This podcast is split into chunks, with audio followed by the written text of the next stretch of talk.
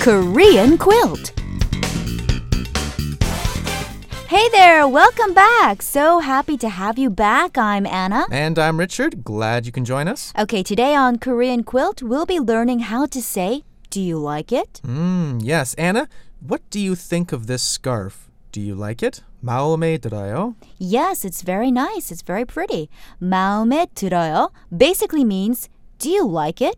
Richard, how's this house? What do you think about it? 마음에 들어요? Yeah, I think it looks really, really spacious. I really like it. 마음에 들어요. Perfect. Hey, did you catch that? When I asked Richard 마음에 들어요, he simply answered with 마음에 들어요. I like it. So depending on the intonation, you can both ask and answer with this one expression. Right, and also useful if you don't like something and you want to give the negative, I don't like it, then you can say 마음에 안 들어요.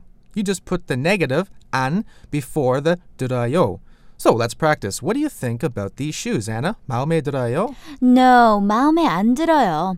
Richard, uh, what about this wallet? 마음에 들어요? Ah, the color's not so good. 마음에 안 들어요. Okay, and you can also use this expression for people too. Richard, do you like your boss? 마음에 들어요? Oh, she's cool. 마음에 들어요. How about your roommate, Anna? Do you like your roommate? 마음에 들어요? No, unfortunately, 마음에 안 들어요. Well, I think it's time to say goodbye for today. All right, but I have one more question for you. Korean quilt, 마음에 들어요? 그럼요. I love Korean quilt. 마음에 들어요. Okay, that's the answer I was looking for. See you all next time, everybody. Bye-bye.